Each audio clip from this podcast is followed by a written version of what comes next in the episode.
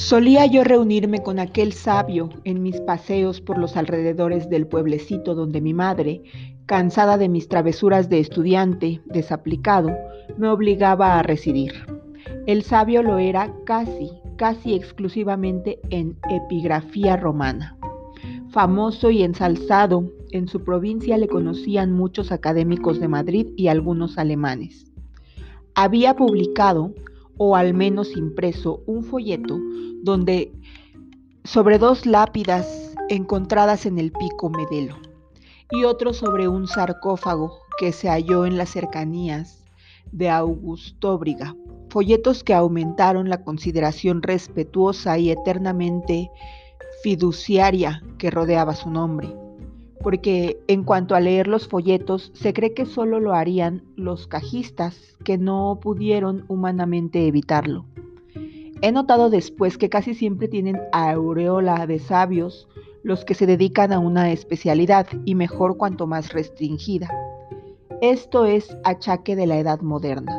Bajo el Renacimiento, el sabio es todo lo contrario. El varón de muchas almas, la enciclopedia encuadernada en humana piel. Actualmente, para obtener diploma de sabio es menester encerrarse en una casilla, en la más estrecha, con aprenderse la papeleta correspondiente a esta casilla, se está dispensando hasta de saber el nombre de las casillas restantes. El que es sabio en monedas árabes, verbigracia, puede, sin mengua de sabiduría, ignorar si hubo moneda en los demás países del mundo. Y siendo ello es verdad, es preciso añadir que mi sabio, don Matías Caldereta, Aparte de su ciencia epigráfica, era hombre de agradable trato, más ligero de sangre de lo que suelen ser sus congéneres, y con una nota de dulce escepticismo en lo que respecta a la infabilidad de los demás especialistas en los varios géneros y subgéneros en que la ciencia se divide, como torta cortadita en trozos. Contaba anécdotas chuscas, errores de doctos y consuelo de ignorantes Recuerdo ahora una que nos hizo reír una tarde entera bajo una parra, cuyas uvas empezaban a pintar, al borde de una charca en que las ranas verdes y confianzudas nos miraban un punto con sus ojos saltones, chapuceándose enseguida entre cañas y espadañuelas. Caldereta reía más, halagado en su amor propio, de sabio trasconejado y oscuro, por la idea de que también estas eminencias de extranjis, trompeteadas y célebres, se equivocan como cada hijo de vecino, como puede equivocarse la notabilidad de campanario que vegeta en el rincón silencioso de un pueblo, igual que las ranas en su palude coronando a la luna. Sí, sí, repetía, sepa usted que se trata nada menos de Champollion del gran preste de los epigrafistas, del que descifró los jeroglíficos y reveló mediante ellos el misterio de Egipto antiguo, que sin él acaso estuviese ahora tan oscuro como están los códices mayas. Y sin embargo, el caso es auténtico, una de esas historias que recuerdan a veces al final de las sesiones académicas, los académicos viejos a los novatos estos días ha vuelto a salir a colación a propósito de los famosos escarabajos del rey Necao, fabricados ayer por un falsificador y consagrados un momento por todo el aerópago de los inteligentes, comprados y colocados en un famoso museo. La cosa se remonta a la época en que comenzaba en el de en París, a organizarse esa sección de antigüedades egipcias que ha llegado a ser la primera del mundo. Diariamente recibía el director el museo fardos y cajas conteniendo momias, diosesitos, collares, objetos encontrados en las sepulturas, papiros cubiertos de jeroglíficos, misterios. Al punto los copiaba exactamente un pintor de mala mano que en trabajo tan modesto se ganaba el pan. Y he aquí que cierta mañana llama el director al pintor a su despacho y le entrega un papiro con infinitos garabatos y dibujos. Agradeceré, advirtióle, que me copie este papiro para esta tarde misma, Hoy tengo convidado a comer al ilustre Champollion y quiero darle la sorpresa de que antes que nadie vea la nueva remesa y la traduzca. Cargó el pintor con el papiro amarillento y se retiró a cumplir la orden.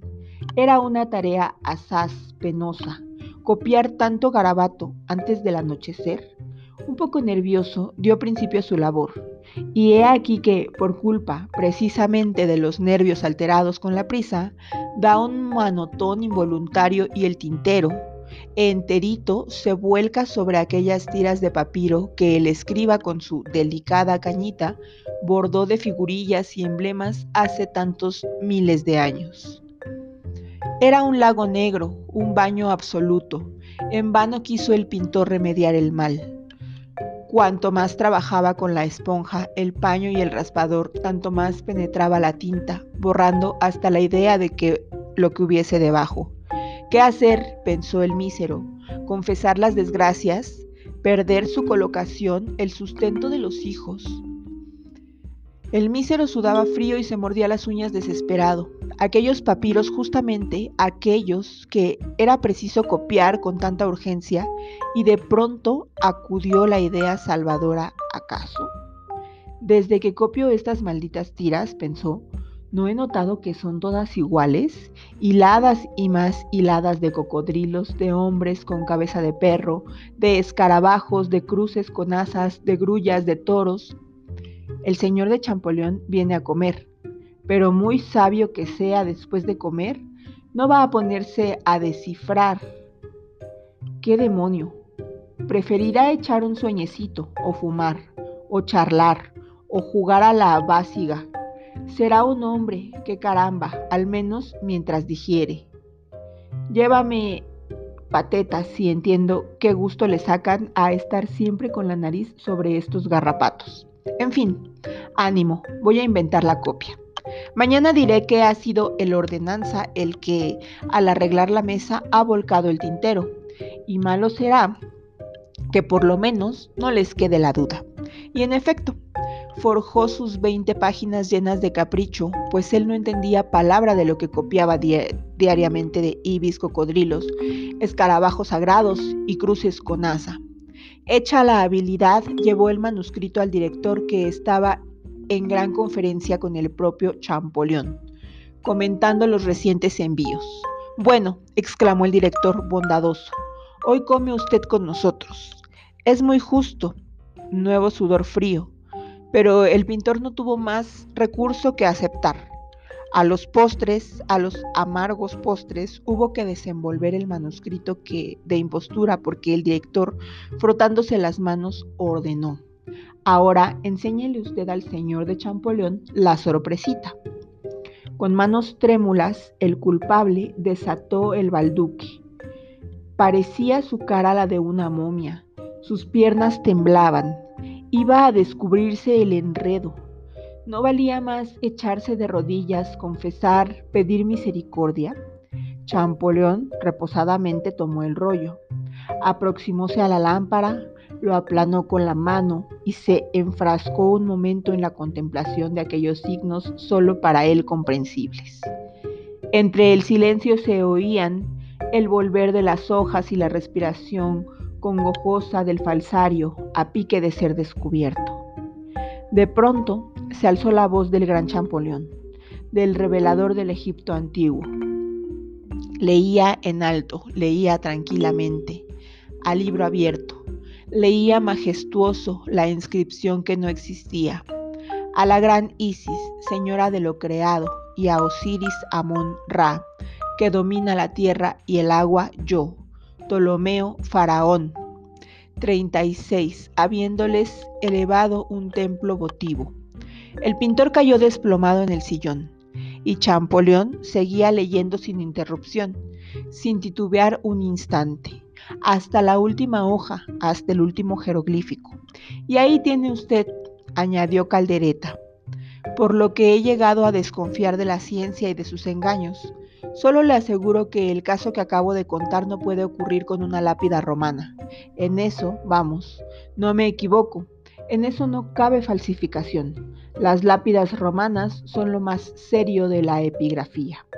La Ilustración Española y Americana número 31, 1909.